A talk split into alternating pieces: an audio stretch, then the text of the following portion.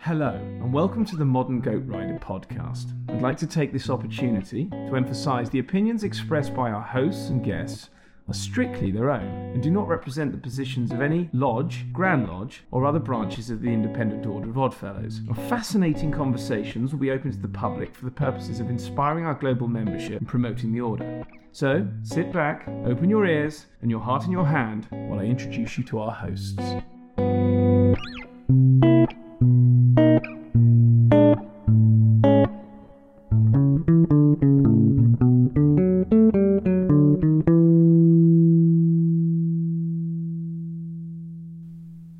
Modern Goat Rider podcast. I'm Billy Sanderson. And I'm Tara Zajac. Hey Tara, look at you. We're in the same room. We are. It's exciting. It's very exciting tonight. So we are recording uh, to do a few things. Uh, mostly, we had this great interview with some people we'll tell you about shortly.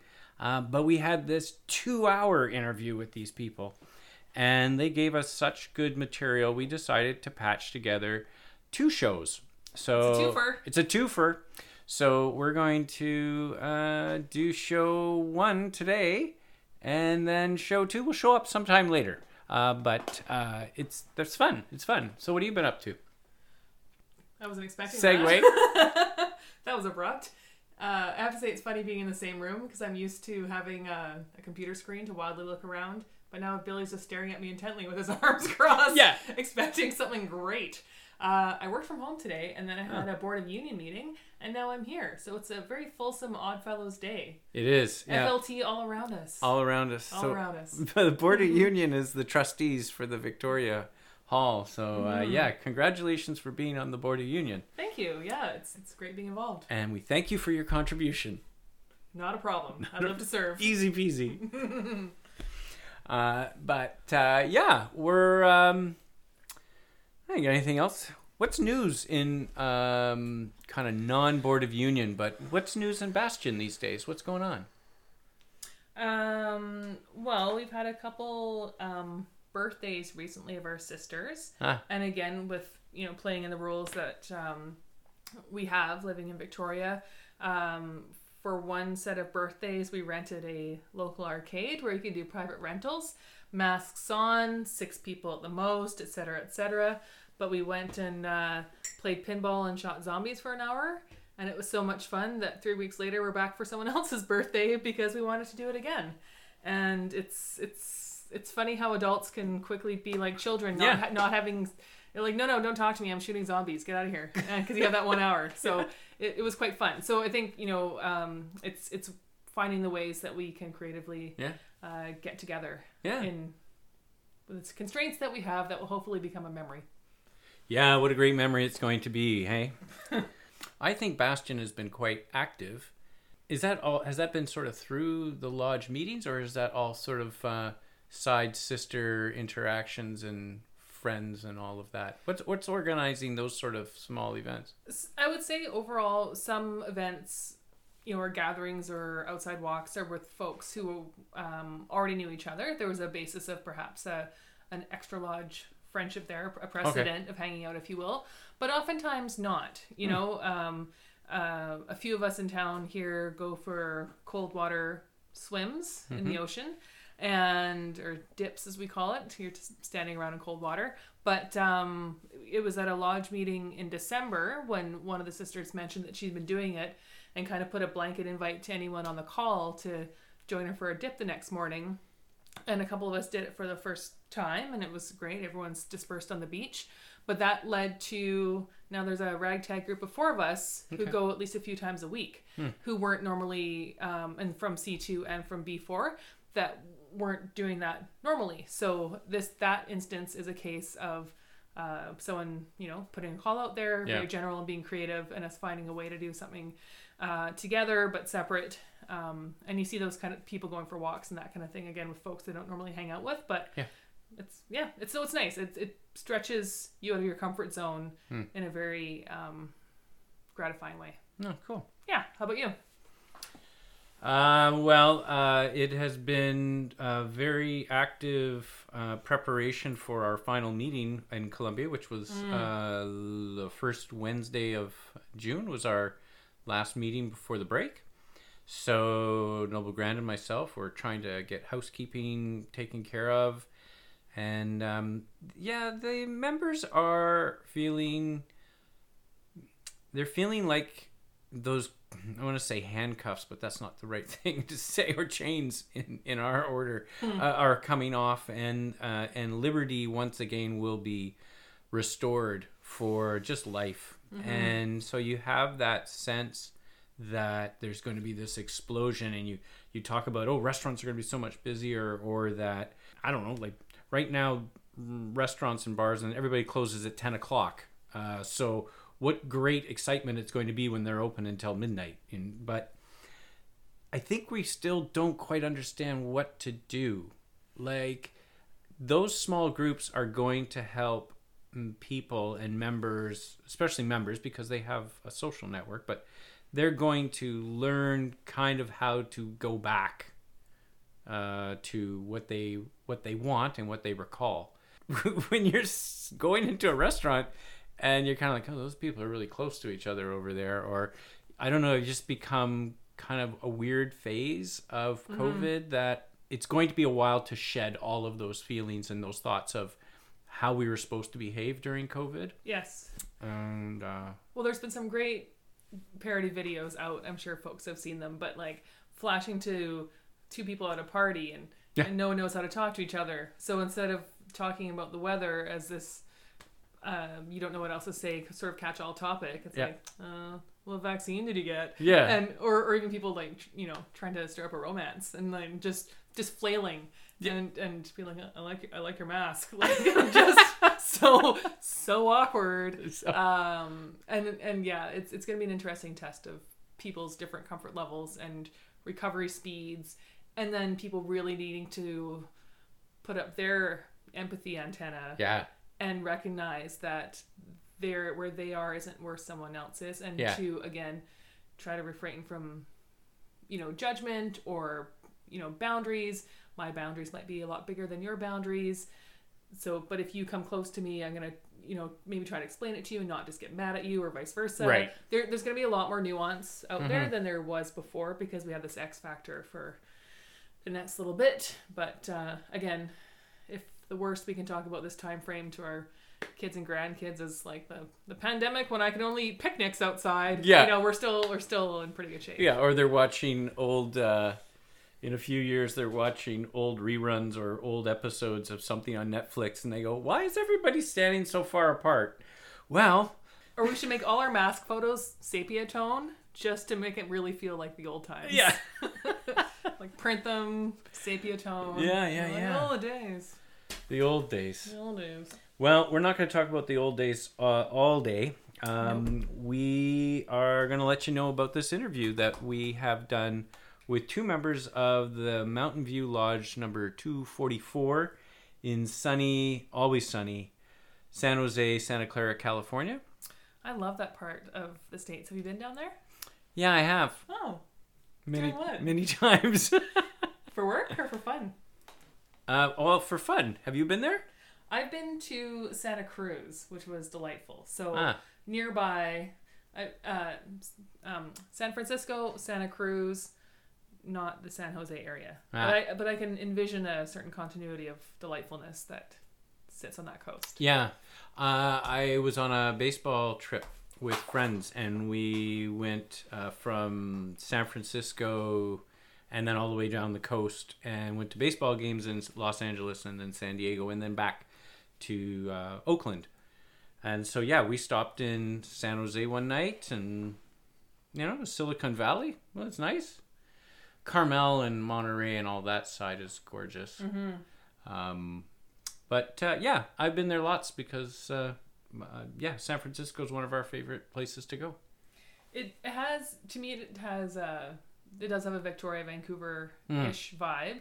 I remember going to San Fran and excitedly going to Chinatown um, and realizing it was a larger version of our Chinatown. like, oh, okay, I could buy the same uh, questionably derived Yeah. waving cat statues. So in that way, it was maybe a bit of a letdown. Yeah. But other parts of the city are great. Architecture's great. Oh, yeah. Uh, just wandering through and narrow streets, and a lot of their um, eating and drinking laws are a little bit more liberal than ours. So you see cool, and well, before, before it was unusual to see pop-up patios on streets here in Victoria, Right. and in San Fran they made use of all that space. So, Yeah. and I remember going to a very cool um, jazz bar, like up some dark stairs around a couple corners. Didn't really know where we were going, and just came across it. And it was a tiny room and a guy on a piano and dark lights and you know something Whoa. from a movie, and felt like you found this neat secret place. And uh, so yeah, I like But you don't remember the name of it. You can't no, remember the street. If I told you, I'd have to kill you. There you no, go. I have no idea. All right. Well, we're back, everybody, Yeah, from our trip. from our trip. Can you tell we want to travel? oh my god. So uh, why don't I keep introducing what's kind of going on? What we're going to do is uh, in this interview or this portion of the interview, our two lovely guests uh, give us a intro to how they became Oddfellows, and in that is really important because we asked these two um, members to join us because of how their lodge, Mountain View, is open and available as a hall for community groups or for small social groups with particular interests. And that's how both of these members became Oddfellow members. And I think if you are listening maybe to some previous podcasts or acquainted with our lodges, you'll note that the style is is different. Like it's it and not in a bad way. It's it's quite creative. So I mm-hmm. was really fascinated to hear how they explain things. Uh, it was very strategic, very methodical, and I think helped really enhance the community and the knowledge of Oddfellows in the community um, a bit more than maybe um, seeking an individual. Right. But I don't want to give away the, Yeah. the whole thing. That is that that is interesting. That was part of something I brought up a little bit later in it because it was so different than I think a lot of lodges are looking at. They're lodges that are struggling for members might be looking sending out their uh, th- their troops to say just bring one member. Just go find one member and every 2 years find a member. Well, this was very different. This this is thinking not as the individual, but thinking as what groups would be comfortable and what groups have the attitude or and the the values that Oddfellows have that would really like joining. and how can we be of service to them? Yeah. So that's what I liked. It was a very um, two-way street Yeah. type scenario. It was great. Yeah, so I refer to it as outreach, but it's not really outreach. Um, it it's it's kind of part stalking, or what is the word? Lurking. Where Yeah, there's this. I would say a certain amount of it because it's not as it's not cold calling. no. It's uh, well researched. It's educated cold calling. It's educated cold calling, um, but it's how they find organizations and groups that could come and use their hall for free. Uh, so uh, very cool. The uh, second part of it is uh, two snippets that are. You know, I think we talked for about 15 minutes on it, and it's more about the education that they, the established members, will give to new members and to um, members running moving through the degrees. Which is what i am very interested in. Uh, it wasn't what i thought it was going to be. I wondered if there were lodges and, and they gave great examples of how they do it and that's why we want to we want to have them on i wondered if there were lodges that possibly said, "Okay, we we do support for this charitable organization, and so we're going to have them come in and talk about what they do with donations and what their services is." But I almost wondered if there was something like, "Hey, wouldn't it be cool if uh, somebody came in and we did how to raise a teenager?" Uh, yeah. you know, and then the place is packed with uh, 40 and 50 year olds just listening to how to raise a teenager. I, I wonder about those types of education as well. Well, I think you put it well when we reflected back on the content and the conversation that it was um, in this context. It's more like clever onboarding Right. within the context of education, as as opposed to sort of what yeah what we had in mind with the. I mean, education is a, a wide word, but I like where it went, even Mm-hmm. though it wasn't what we expected, and now we can have a different education conversation some other time. That's right. We got Perfect. another show. Show two A B C, maybe something like that. He's putting up a sticky note as we speak. Yes. All right, everybody. I hope you enjoy. All right, we're sitting down here virtually, course, uh, with some wonderful people from California. Hello, California. Hello. Hello. So, from the Mountain View Lodge, we have Jessica Dickinson Goodman and Sinead Toulis. And we're going to have each of you uh, give us an intro, and uh, then we'll get into our chat. So, take it away. So my name's Jessica, and I joined the lodge because of Sinead. Uh, Sinead and I have known each other since our first day of high school, um, where we were both the two awkward kiddos who had gone to independent schools and didn't know how to function in a group of 700 high school students. So we found each other, and we have pretty much been hanging out ever since That- then. was that why we became friends? I like thought to it think was so. because I ran into you and you were saying, "Come talk to the people who don't know each other," It's true. Which is a Uh, great way to get to know people. survival extroversion is very important. Um, but yeah, so I grew up in the Bay Area and I've worked in DC and Seattle and Boston and Pittsburgh and the Middle East and all over the place. Um, done work for elected officials at most of the different levels of government. Um, and I do a lot of work around technology and fiction and a bunch of different kinds of stuff. Most of my career is focused on the intersection between technology, human rights, and policy. So different kinds of jobs like that. And at the Odd Fellows, I was Noble Grand for a year, two years ago, and I'm currently post Grand and left hand supporter of our current Noble Grand, who is Sinead. Hi, I'm Sinead Toulis. Um, I am currently the Noble Grand of Mountain View Lodge number 244. Uh, so I grew up in Mountain View um, and I saw the lodge building all the time when I was a kid and never knew what was in it. Um, but yeah, I was educated locally. I went to UC Berkeley. Um, currently, I do work freelance as a graphic artist. I also do sculpture, but uh, in terms of the lodge, I'm like I said, I'm currently Noble Grand. In previous years, I've filled a lot of the different roles, um, and one of the big things I do in our group in our lodge is that I run one of the community groups that we host, which is the writing group, um, which was my introduction to the lodge. And I can get into that now, or I can do that story. Well, why don't why don't I ask one more question? Like, so if you did come to the lodge and to Oddfellow Life um, through the what we're going to talk about, so through this outreach uh, program that we're going to talk about, maybe maybe we'll talk with Jessica before because she sounds like she didn't do it that way. Oh, I did. I did because Oh. Sinead did it first. Yeah. Ah, So okay. so why don't we just get into it? Tell us about your joining the lodge. So I run a writing group in downtown Mountain View. It was I found it on meetup.com um, right after I moved back from college. And it was not the best run thing in the universe at the time. But uh, something that Jesse and I have in common is that when we join organizations, we tend to take over leadership roles because we're good at that. And so we used to meet in a coffee shop that's actually right across the street from Oddfellows. And we outgrew it. And so then we met at this local used bookstore, which was like two blocks down the street.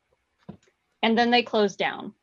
And so I have now built this organize like this community from like maybe three people a week if we're lucky to like eight to 15 people a week consistently.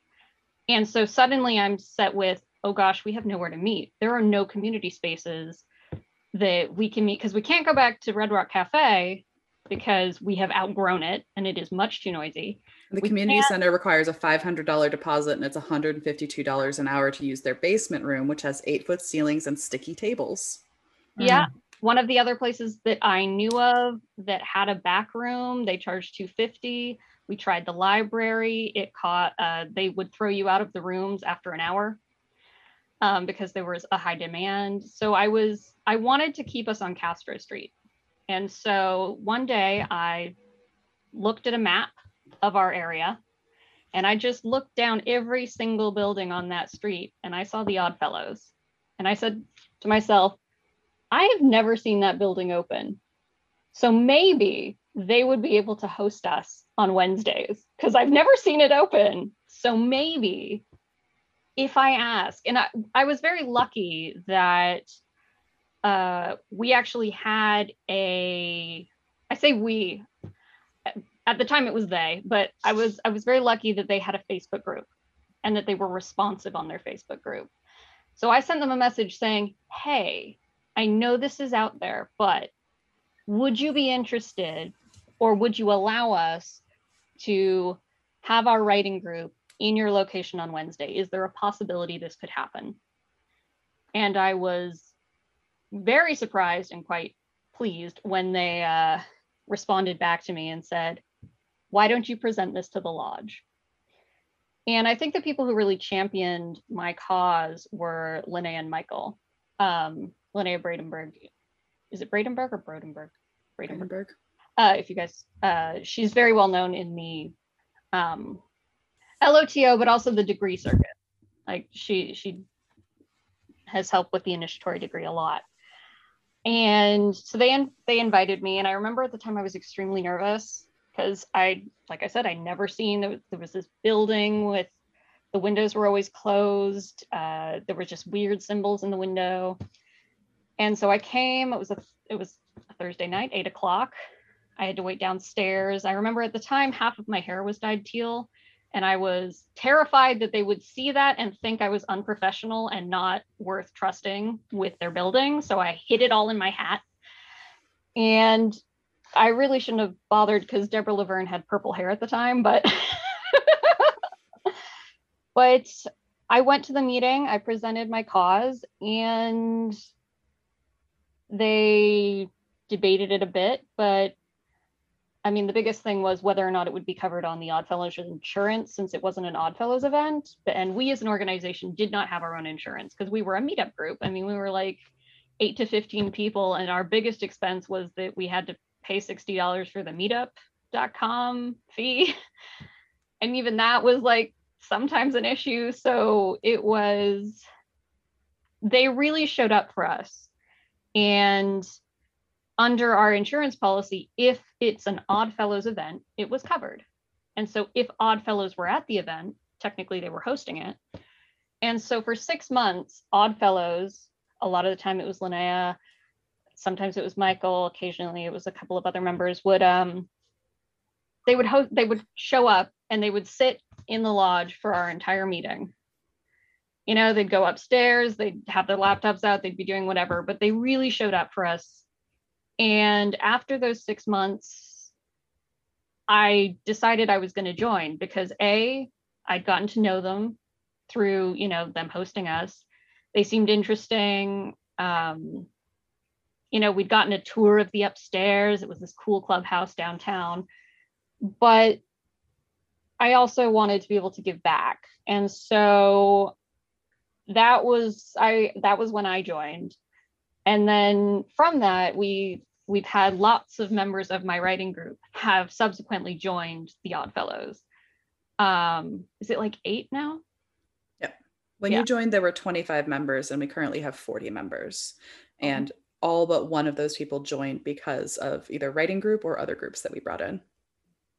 Yeah. So once I joined, getting other people in was was a lot easier.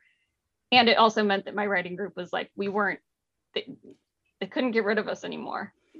I was a member of the lodge, and uh, and therefore I could I could be like, no, we we we need to be here. We're important. And of course, as more members joined, I think we as a lodge realized how important it was to be involved in the community and to be a community resource. I will say that as the first person in my community that like I knew personally, uh, joining was was kind of scary um, because you know they they tell you to show up at this building. And it was the Cupertino Lodge building, which was far away and it was dark, it was night. And you go in and uh, something that might be unique to our lodge is that we like to do the very theatrical degrees. Um, we don't do the DVDs. We do full dress up. yes, we Likewise. do full dress up, full costumes. We've got all of the accoutrement. As a person who was not prepared for anything, it was a little scary.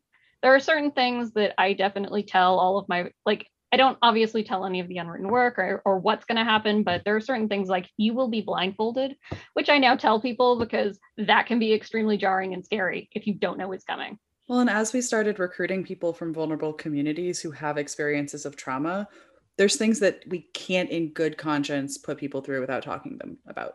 Yeah. And we don't know what people's triggers are. And it's really necessary ethically for both of us as feminists to understand that we don't get to decide if someone's going to get triggered. We should provide people information that they need to make their own informed decisions and, And- provide a protective space and and you know let people say for it out if they have to. I mean there's there's changes that we have both fought for with significant amounts of resistance to make the space comfortable for people with experiences of trauma and forms of vulnerability that might make the a little bit more of a casual approach to the consent less effective. Yeah. So just in terms of the initiatory, yeah, I, I usually tell people, hey, you'll be blindfolded for a section and there will be chains for a section. And that's it. That's and are you okay with that?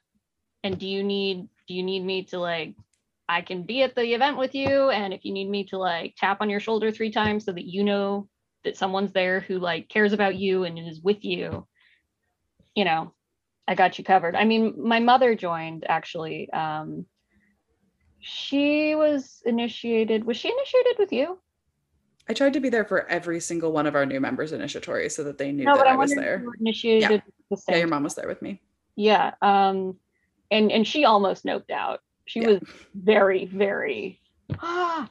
Although I will say I really enjoy the theatricality that our lodge takes to the degrees. I much I think it's it's much more fun Oh, than and- and having that positive consent frees everyone to have fun. You're not wondering if somebody opt into this. You're like, oh, they opted in. I can go have a good time, as opposed to like not being sure. and that was something that I took from when I was initiated was that I I felt very much like, well, I know that my parents and my friends know where I am right now, but I'm also being blindfolded in the dark with a bunch By of a bunch of people you don't know, who a lot of them are old white men, and you're like, this isn't the safest feeling moment in my life. Well, I think I think consent notwithstanding, uh, our last podcast was about uh, friendship and how sometimes these shared experiences help. Uh, certainly, if you're a bunch of initiates in the same class, uh, roll the the ball of friendship a little bit faster. And going through this hilarious, hilarious experience together, uh, I think helps bond initiates because our our lodge also is uh, theatrical. And then you know, there's little the jives ahead of time, like don't worry if you hear a goat like they, you know like your friends kind of and and who are who've already moved ahead and so you know like in, in our case our, our lodge is um, all women so maybe there's a there's fewer variables to potentially be concerned about but um, you know your friends are there and you're going through it and different things happen and you roll with it at the end you've all gone through this hilarious bonding experience and discomfort together coming out the other side and it's all the better so so yes i can't imagine um, the DVDs being as effective. I'd love it if it was hilarious. Like both Naya and Michael's thing is like hardcore serious drama, and so it ends up not being funny at all for ours. And I, lo- I I'm really curious how to make it funny now because that sounds awesome. Well, I mean, think it's on paper it's serious, but I, No, I, I mean, I, there's I, I personally would. everything. So Yeah, no, I, I personally would love the idea if it was super funny, and I'm starting to rethink how we could do initiatory so it would be a little bit more fun. And so, so this is I uh, I call this our recruiting strategy, which I've mentioned a little bit before, is about um, I call usually call it recruiting through social awkwardness because think about that moment where the lodge member is sitting watching writing group happen. It was fine for writing group. It can get a little weird if you're like a gender queer inclusive board gaming group and I'm sitting there watching you play your game for 10 hours every other Sunday for 6 months. And eventually, so what we do is I go out on meetup.com I find local groups that are uh, serving a community need that fits our mission as an organization and are too small to have 501c3 status, which is nonprofit status in the United States, too small to be able to pay the $500 deposit and the $157 an hour to rent a room at the community center, but also too large to meet in a living room. And so then I reach out to them through Meetup and I say, hey, we have this space. It's ADA accessible, which means it's accessible for people with a wide range of physical disabilities. Um, it is right in downtown. There's parking behind the building that's public, but it's usually there's some kind of options. It's right near the train. There's bathrooms that are accessible. Would you like to use the space? And I have a real interest in making sure that there's more people of color in leadership in the Oddfellows. So I tend to focus on doing outreach to organizations that are led by people of color and that that the organizations themselves don't give me hives because I am a volunteer and I don't have time to deal with like investor. We have a lot of like VCs and investors in Silicon Valley, and I deal with them as part of some of my work. And I don't like to deal with them in my free time. They they freak me out. There's a lot of yelling, and I don't. I'd rather deal with flaky artists any day of the week than a bunch of like super hyped up entrepreneurs because that's my tolerance level. A different outreach director would do something else. And so I reach out to them through Meetup. We offer to let them use the space. Usually there's a tour. And that's how our current secretary ended up joining because their genderqueer inclusive board gaming group, I sat for a year uh, every other Sunday as they use the space two of their members are also members of a comic book writing group that I invited and that used the space for a pop-up art gallery. The head of the pop-up art or the head of that comic group and those two members also joined. Um, we ended up sharing Christy's husband. Yeah, and and also we got a spouse in the deal. Um, but the outreach wasn't like to them as a couple, it was to Sushu as a leader and that's the other thing is that when you recruit community organizers and you recruit existing intact communities you don't have to do as much social support than if you're recruiting an individual member because they have a ride to the lodge. They have a friend to talk about it with. They have somebody they can process what they've been going through with. They have a vote for their ideas. They come in knowing that they have this kind of support, which really helps people feel more comfortable. And then we've also shared our space with groups that we haven't recruited folks from yet. So, like, there's a Muslim immigrant ladies dinner group um, that use the space about once a quarter because um, you guys, some members may know this and some members may not, but if you're a Muslim lady who likes to cover, you can't take your scarf off unless you're around other women or your family. And they used to have this awesome socially supportive group for women who couldn't work because of their visa status. And they used to meet in this big living room, and it was so much fun but then they got too big. They had this success problem. They couldn't fit in anyone's living room anymore. And then they would meet at restaurants, but they had to keep their scarves on. They couldn't have their kids. It wasn't as much fun for their moms who didn't speak English. And so, through one of our social events, I met the woman that runs it. I speak Arabic. I've lived in the Middle East. I was really excited to get to hang out in like that kind of social space because I'm comfortable in it. And so every like one Friday night every quarter for a couple of years. We would shut every window in the place. I would set up a special screen so that if people walked in, I was the one to see them first. We'd lock the door to keep any men out, and they just have a super fun party. We'd dance, we'd eat. It was a potluck it was super fun. And nobody joined from that, but we were providing at the height of the Trump administration with the Muslim ban happening, our lodge was providing a safe space for Muslim immigrant women to connect with each other and support each other. And that to me was really important. Even if it didn't grow our lodge, I think it grew who we thought of ourselves as being connected to, um, which is important to me. Um, so that's our main recruiting strategy is that we identify existing healthy well-run groups we offer them a gift of our free space we put in the sweat equity of welcoming them into the space. Sinead or I were usually the ones to pitch it to the lodge do the necessary research. Uh, Sinead and, Sinead and I were usually the ones to sit with them until one of their members chose to join.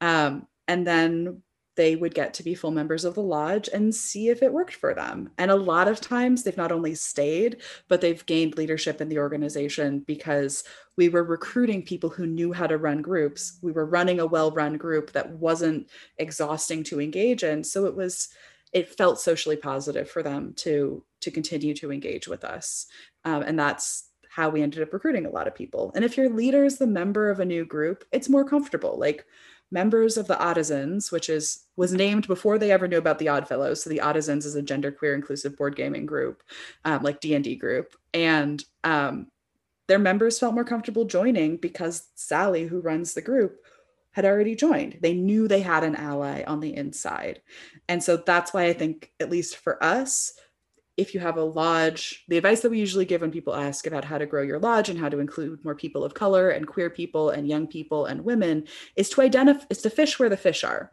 Identify where those people are in your community. Groups like, like spaces like Meetup are really helpful for that. And then ask them what they need. Don't say, hey, come join us and help us with our old building. Like, no one wants to join groups that act like that. But saying, like, most groups, at least in the United States, need a free space to meet, or a free space to do a fundraiser, or a free space to show a movie night. It doesn't have to be a huge commitment. It can just be a one off thing to get to know each other. No, I was going to make a comment and observation. Like, I, I love that because it's not those of us in the lodge with the privilege of having the lodge asking someone to conform to how we do things where we are truly hosting. Mm-hmm. you know our living room is your living room. That's great. Do your thing. I'm a fly on the wall. And and that's awesome because you know when we do some of our volunteer outreach in Bastion 4 uh, certainly a lot of it is these like lovely i hope you can come someday fundraisers where we throw these elaborate our halloween parties are insane. Oh we insane circus we, performers, yeah. like just oh, that's so much fun. Oh, it is. It is Cirque du Soleil in the lodge. The whole thing is, is awesome, um, and that's wonderful. But this sort of more of that more grassroots approach, like often, like we might go. I'm not saying it's less valuable, but we might go to a soup kitchen and put in some manual labor there, and that's great, and we help that community. But but I really love the take on getting them to come to us because we're again the fly in the wall, but we're available to interact. Mm-hmm. And again, we get to like, you know, it's like your own home. You have pride in your home. We have pride in our lodge. Our lodge, uh, we're, you know, it's a beautiful space, and and why not invite people in and make it work for them in whatever way we can. And I, prior to joining Oddfellows, I was on a, a, few volunteer groups and on a board. And I and I tell you, even Victoria, like finding a space mm-hmm. to host more than five people that wasn't a million dollars uh, or that you have an hour to get kicked out, or that mm-hmm. could be maybe like I had a group that we basically dissolved because we couldn't meet anywhere. Like yeah. we just couldn't make it happen. Yep. Uh, so I, I want to commend you for that approach. And now when you say it out loud, I'm like, oh, that's obvious. Why weren't we doing this the whole time? But uh, noted. And also just um, the I like your your meetup lurking is also great. We have a, a DNI committee and we're trying to be we're trying to move forward, but you know, we're sort of limiting our own experiences in a media echo chamber. So I think again, looking outward and inviting people in, will invite more voices and contribute more to that conversation. So um, just loving all that what you're doing. So it's fun to comment Thank you. that. Oh, I'm glad. Well, and the other thing is uh, to really. Oh, I have one last thing, and then I'll I'll cede. Um, The one of the things that is really important is to know what your lodge has to offer. So, like ours is a little a little messy. There's been a lot of like friends of the lodge who have done repairs with a wide variety of skill sets involved. and so when I show people the space, like I am incredibly upfront with them. I'm like, I will give them the tour and I'm like, look at that beautiful crenellated molding. Also, do you see the huge crack in the wall? Or like, look, this door is so cool. Do you see how it's at this angle? It's because this building's 110 years old. And like, it helps us weed out people who are going to exhaust our volunteer capacity trying to reach their standards. Like if they are someone who's used to renting a country club and having a 15 person paid staff to do all of the cleaning for them, that's not a good fit for us because I'm not going to do it. Like, I will sweep the floor and I will wipe down the tables and I will bring linens from home. That's about it. But if they don't like my funny fish linens, then they that's this tough nuggets right there because that's the linens I got. And so that's why I really like hosting artists and hosting community groups and hosting like we've defined political as meaning partisan. So we don't host political party meetings, but we do host groups that engage in political work, like the Mountain View Historical Historical Society or the South Bay YIMBY, which is like Yes in My Backyard. We did civic education work a couple of weeks after the inauguration into the Trump administration. I was about which to Sinead co-taught. we um that was something that was it was both for members of our lodge members of the communities that met in our lodge but also for the community at large we hosted a bipartisan it was civic education where we basically because a lot of people don't understand how to engage in local politics or politics at all or you know and, and suddenly there was this need and we had a space and i was like we could do this. Mhm. and we did it and it was great. We had people from both sides of the aisle as like elected officials from both sides of the aisle came and they talked about like how do you engage with your local politics? How do you make change in your neighborhood? And i think it was a very it was a great event. Um, and i think it provided something of real value. And something that happens every time we open the doors and we have a public event is that i mean we, we've started taking tallies um, every time we have an event. How many people will say i've never seen this place open how many people will say what even is this place? Who are you guys? Yeah. uh you know you usually get i mean we're hoping to one day have an event where no one asks. That would be amazing because that would mean that we are open and in open enough that the community know who we are again. I, I think that's something that's gotten lost for um, a lot of lodges is that you know it used to be like yeah this is the main drag of your downtown and you know that's that store and that's that store and that's the odd fellows and we know what they do whereas like i said i grew up in mountain view. I spent a lot of time downtown. I had no idea who the odd fellows were Yeah. until i looked at a map and needed a place to be. Yep. um, but one of the other benefits of recruiting members and growing your lodge and hosting these organizations and having those organizations become part of your community. And that's something that as noble grand i uh, well when i was vice grand i created the community committee which is basically about checking in with all the communities that we meet with. And and as mm-hmm. noble grand i've continued to have that although i'm no longer in charge of it. And so any community group that meets in our space has the ability through the community committee to have a voice and be like, hey, this is a thing or that is a thing. But one of the greatest things is you can vet your members before, you know, instead of having a stranger just join, a lot of times it does take people a bit of time to like warm up and it takes you time to kind of get to know them and be like, are you going to be a good member? Are you going to be, I mean, two mem one member of my writing group I, how many years did it take for us to recruit Vanessa? It was three years, but we were on it because Vanessa is amazing and is now she's an HVAC engineer. Now she's the head of our building committee and overseeing like a thirty thousand dollar over like fix of a bunch of our electrical stuff. But like we had to figure out how to get it to be something she and her husband wanted to do because they wanted to join something together. So we spent a bunch of time building up our volunteer program because David wanted to volunteer someplace. Yeah. So we made sure there was something they both wanted to do so that we could get Vanessa and we got David in the bargain, who is an excellent financial secretary now. Yeah. And so both of those people are like, we spent a lot of time trying to recruit Vanessa. And it was worth it. And it was it was absolutely worth it. Um, I believe Vanessa is my conductor. Yes. Yeah. Vanessa is my conductor. So they both had uh he has a desk position, she has an officer position. I know that Jesse and I are both interested in in pushing Vanessa.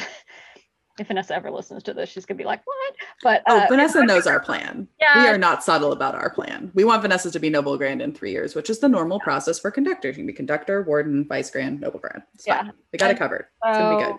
you know, having having these, making sure that you put in the effort to be a place that people that you would really, really benefit from want to be. Um, I just wanted to talk about education uh, and that um, something that that I think you know we we have this education of members about what it means to be an odd fellow but i think there's also um, when i went to the membership seminar in modesto um, i was vice grand. I was just about to go into my first like well i, I just started my year as vice grand And something I, I ended up in a seminar for people who were going to become vice and noble grands. And something that we talked about in that seminar was the issue of essentially sh- the, the schism that a lot of lodges are experiencing, which is the schism between some people call them the old members. I think that that is kind of ageist. It's more traditional members or people who have more traditional values of what and ideas about what being an odd fellow is, and people who have a more sort of modern idea. And these two groups in a lot of lodges right now are fighting. And sometimes it's uh, there's there's a lodge in our district that I'm not going to name, but uh, apparently their meetings are extremely long, like three hours, because people spend a lot of time screaming at each other and incredibly impolite. Like decorum does not exist, and like it's just it's awful. And it's usually white men screaming at women tends to be the situation that shows up in a lot of these lodges, and it's really hostile. And, and and you ask for help and people are just like oh you just have to deal with it. That's what happened when i had members scream at me.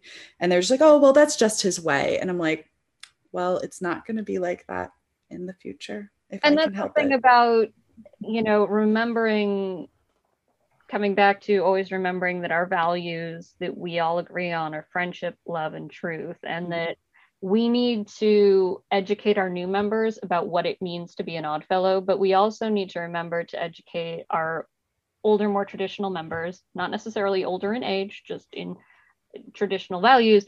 We need to educate them about how to be a welcoming space for these new members. How do we intergenerational? There are not a lot of intergenerational spaces in the world. And our lodge, I mean, I think when I joined, the average age was 60 to 70. I think it was 72. I did the math. And like and now the average wasn't just the average age, it was the median age. Yeah. And now the average is more like 40. 50.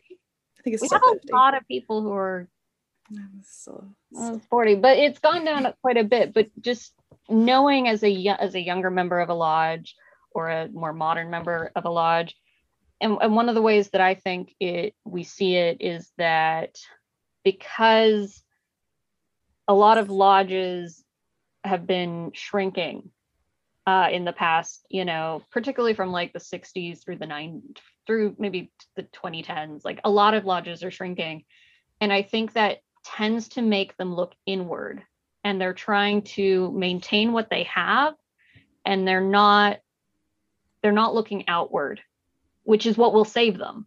Looking outward to the community and being there for the community that they are in. They're not separate from that you know we're in the mountain view lodge and when we look for community groups to donate to yes we look at national level but we also look at what immediate community groups in our community need help.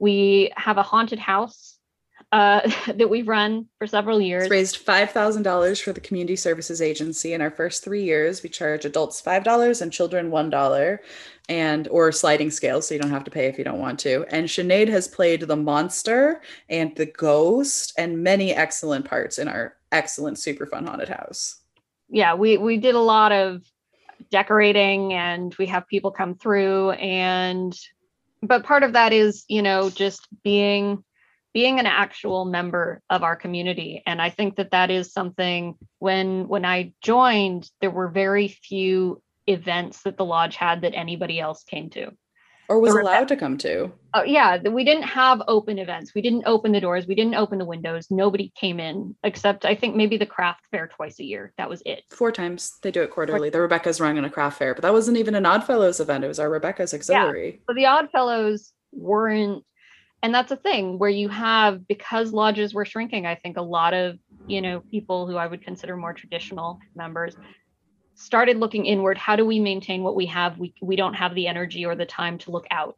Whereas looking out and reaching out and giving help to people without an expectation of like you will now become members. Starting with a gift is so important. Yeah and they starting by sharing first is so important and that was the thing that the odd fellows did for me and for my community and and my writers community which was i mean it's so hard to meet people as an adult once you leave school. You know, I was back not all of my friends who'd gone to college were back or were even coming back. I felt extremely isolated. And so I found this weird little odd, well, we are now called the Odd Writers League. Uh, the Owls. The Owls. We changed our name once we became more associated with the Odd Fellows. Um, but you know and and so i was dedicated to making sure that this community that i i was slowly building was able like was able to stay and be stable and have a place and and so i understand the the worry of like trying to maintain that but you know the way that we maintained is we looked outward i looked outward i found the odd fellows and the odd fellows looked outward and accepted me and my group and like jesse said we've had all like 40% increase in members 30 but yes 30 you're the numbers part of this. This I am. So I, I, will. I will jump in. I have a question for you quickly, Jessica. So, what is your retention rate in the so last few lost, years? We've lost one member in the last three years. Of the people who have joined, and you're and you've grown how much in the last That's three awesome. years? Fifteen people. Okay, so this is something I really want to point out. So I have I've listened for quite a bit, and I've had two points if I could yeah, throw at you. So one is that your method of kind of ho- repeatedly hosting mm-hmm. is is great because what I have found is that when we recruit the individual and it's it's often the sponsor who will say you would you love it you would be great mm-hmm. um, they're brought in without sort of repeatedly consuming our our our our stuff you know yeah. kind of the, our message i guess or our purpose or our reason and asking a number of times why why do you keep opening your door to us and why do you sit there and work on your laptop while we talk about other things so the that is really valuable for retention mm-hmm. because mm-hmm. the lodges in victoria the two uh three lodges um uh, have uh, we have different retention ratio uh, uh, successes. And I mm-hmm. think there's a lot of that is that we don't repeat the message enough just from a general open the door kind of thing. The other thing that I wanted to kind of hit on is that you know we are we are to elevate the character of mankind, right? And humankind. So by having that argument that a pronoun is important is an education. Mm-hmm. And it doesn't have to be uh, thrown out as as like you're saying as an investment it's it's investing not only in the new member to make sure they don't run away screaming it's mm-hmm. to invest in the the existing member who doesn't want to be educated but yeah. needs to learn that education is a progression you're learning degree work all right so this week guys degree work is out the door. We're going to talk about pronouns. Like, let's yeah. do this um, and put that investment in. So I think you guys are doing a great job. We're a lodge that does education. Uh, I know that at encampment, there's tends to be more of a thinking kind of talk about education, talk about odd fellowship, more than pay the bills and distribute benefits or run an event. So when I asked um, on the um, on the Discord channel, and Jessica answered. The question was, does a lodge have education for its members? So you answered. And do you do education for your members, or is it also this outreach that is mostly for the community, and then you drive um, membership out of it, or is it both? So I do both. So last year I was both the outreach chair and the membership chair. This year, uh, Zoe is the membership chair. And as membership chair, my job was to make sure that people made it through to the degrees. And our degree process is a good scaffolding to use for education about Odd Fellowship. Um, one of the requirements is, and this is a process that um, Linnea designed, one of the requirements is that you write something about Odd Fellowship. And we have a couple of publications in our area. One is specific to our district, one is for our whole state. And so a lot of the thinking and talking and generative work around what does it mean to be an Odd Fellow comes up through those writing exercises as people think about and integrate different aspects of it. And then we have a monthly newsletter that Don Lang puts together, um, who is a past Grandmaster of California and is a member of our lodge. And on a regular basis, I usually push our newer members to write for it because I find, particularly when we have to be all socially distanced, it's hard to have like a fun seminar style conversation. Um, but if you ask someone to write about how they're using their odd fellowship in their life as part of an essay that they're putting out for the broader community to read, to write that essay, they have to do the thinking. To write that essay, they have to engage in some self education or some conversations.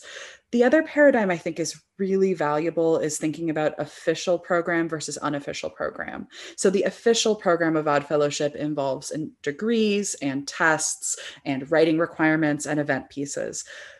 But that would mean nothing if it didn't further the unofficial program, which is when we actually talk about what it means to be an odd fellow and where they see members who are third degree members living the values that we talk about in the valediction, that we talk about in all of our meetings.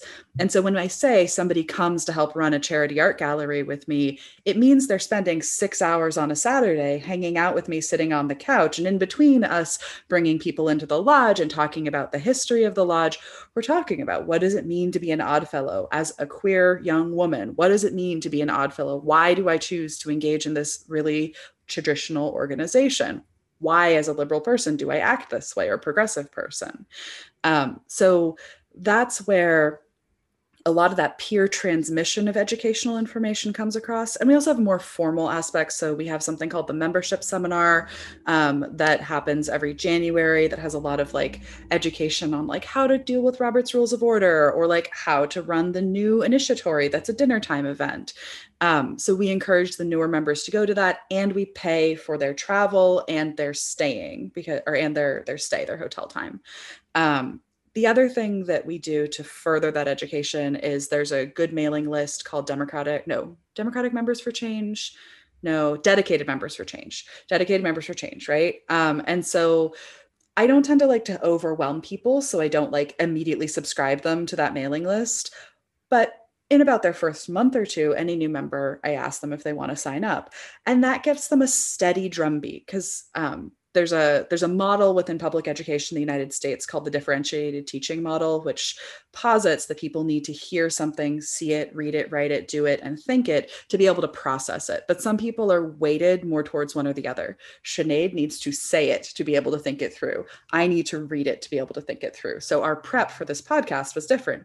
Sinead's prep was calling me and we talked for 45 minutes. My prep was sitting down and reading y'all's website for half an hour and that allowed us to both be prepped in our own ways so i but i don't know and a lot of people aren't self-aware of their own learning style so when i think about med- membership education I make sure that all six of those learning styles are being served. So, for the people that need to say it, I try and make sure people are involved in the degree process. If they need to write it, then I try and make sure that they write for the journal. If they need to read it, I try to make sure they're on the mailing list. If they need to do it, if their body needs to be involved, I get them involved in helping me maintain the lodge because, you know, it's a 110 year old building. There's always work to be done.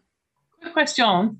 Yeah. So you're talking about the six learning styles, and I totally appreciate what you're saying because I'm uh, much more experiential than I am just listening. Um, but you know, in your role or in roles of say the other third degrees in the lodge, how do you maybe pre-COVID and maybe there's a post-COVID conversation as well, but how do you try to identify what folks need when they're new to the lodge? We have um, a buddy system in my lodge where if mm-hmm. you're new, it's not the person that sponsors you, but it's someone else from the from the lodge is your your bastion buddy or bastion four and they help guide you through some of the ins and outs of the functions of the lodge. Um, but I can't say we've approached it, say, from a learning style sense. So how do you how how do you help yourselves help those folks? Like what tools do you use to get to that end to figure out the best learning style? Part of it is um, because, like I said, in our lodge, we have a process to get to the degrees. And our membership committee is like what their job is, is to get to keep track and get people through those those hoops essentially and so having all of those hoops generally hit aspects of that you know there's uh, I think it's for the third degree, you need you have to write an article Mhm. for the thing. And so, and then if people seem to be like gravitating towards certain areas, you just kind of, I think also we've, our, our growth, we've definitely grown, but our growth has been slow enough that we've been able to, you know, make sure that we're giving attention to all of our new members. And this is me just advocating for like doing the more traditional degrees, you know, with the theatricality is and and having your lodge members involved in that um, something our lodge has that a lot of lodges don't have is that to get certain degrees, you have to fit, you have to fulfill requirements. To advance to the first degree, you have to go to at least four meetings. You have to, I, I'm not entirely sure what what they are because I did them a long time ago, but there's certain we have a whole spreadsheet if you guys are curious but Yeah. it's, it's sort of it's a mix of like internal work external work. You have to memorize some stuff. You have to attend a certain number of meetings and it it grows in responsibility. So for like first degree you have to attend an external event. Then you have to help run an event. Then you have to come up with your own event and that mm-hmm. kind of stuff. Yeah, similar. And so having that has and and one of the things is you have to i think you have to help out at an initiatory or a degree you have to do district work and currently the only district work to do is to do the joint degree team. Yeah and so most of our members have they've done their own initiatory and then they've at least gone to one or two other initiatory degrees and participated either as members of the cast or just as people in the crowd and i feel like having people just involved in that process allows you to realize the areas where you can make small changes and the areas where you know it becomes like a bonding experience that you know as you said like i'm here with all my friends it's going to be weird but let's do this. Uh Well, and that's how we ended up with a first degree team that not only put on a, a socially distanced production of the first degree so that we could get some people through our ranks, but also we had like almost, I think every single person performing is queer in some way or another. And since it's the queerest degree, it was a really good, it's really good fit for all of us working on it. Yeah, it was. I'm looking forward to being able to do that one in person again. We got some pretty, pretty cool work there. Okay, we're back. I know. Some of these little parts I'm still getting used to. Yes, we're back. Um, so that was a lot of conversation for folks. I hope everyone enjoyed it and gleaned something from it. Both Jessica and Sinead. Sinead offered to uh, be resources if anyone is interested in learning a bit more about their methodology. Uh, they have a lot of knowledge and experience about this, and they're very passionate about what they do. So, uh, in the description, we'll have their contact information or email us at Info. info at moderngoatrider.com. Dot com. Getting it. Um, So one of the things that Yeah. I we needed to have hit the editing floor yes. was a important message to lodges that try to do connecting with uh, in that sort of lurking finding groups meetups or whatever is that uh, it can be highly unsuccessful in a percentage way.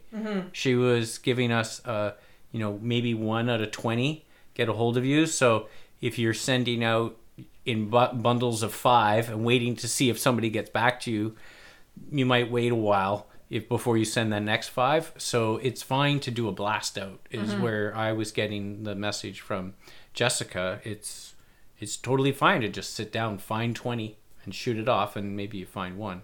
Yeah, I like that she man, you know, helps set the stage for managing expectations for that. So if Yeah. you do decide to endeavor on this on on your own or based on this podcast, then then uh, don't be faint of heart and, and don't take it personally. Yeah. And and sort of, I think, like all of us as individuals to Oddfellows, sometimes they're not ready then, but it doesn't mean it might not sit in the back of someone's mind for a little bit until the right time. Right.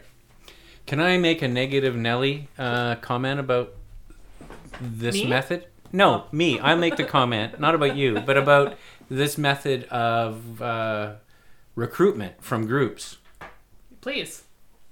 So the negative Nelly in me says when you indiv- when you recruit individuals from the members that are already there, uh, you should air quotes should um, continue to recruit m- new members that are similar to existing members, right? They might be coworkers, they might be people that are already friends, they might be, you know, moving to town and they just met or whatever. So we have all these stories that people join, but when you're recruiting an individual, uh, you can actually create a very common looking, but you also have a chance of getting a diverse group of members. Um, and if you do a good job with your recruiting of groups and you are looking for diverse groups, then you uh, you can keep the diversity going. But my negative Nelly point on it is that I wonder if a lodge could fall into a trap of or trap I call it a trap is bad words, but they could fall into a laneway. Let's put it that way, a laneway of uh, of a certain interest.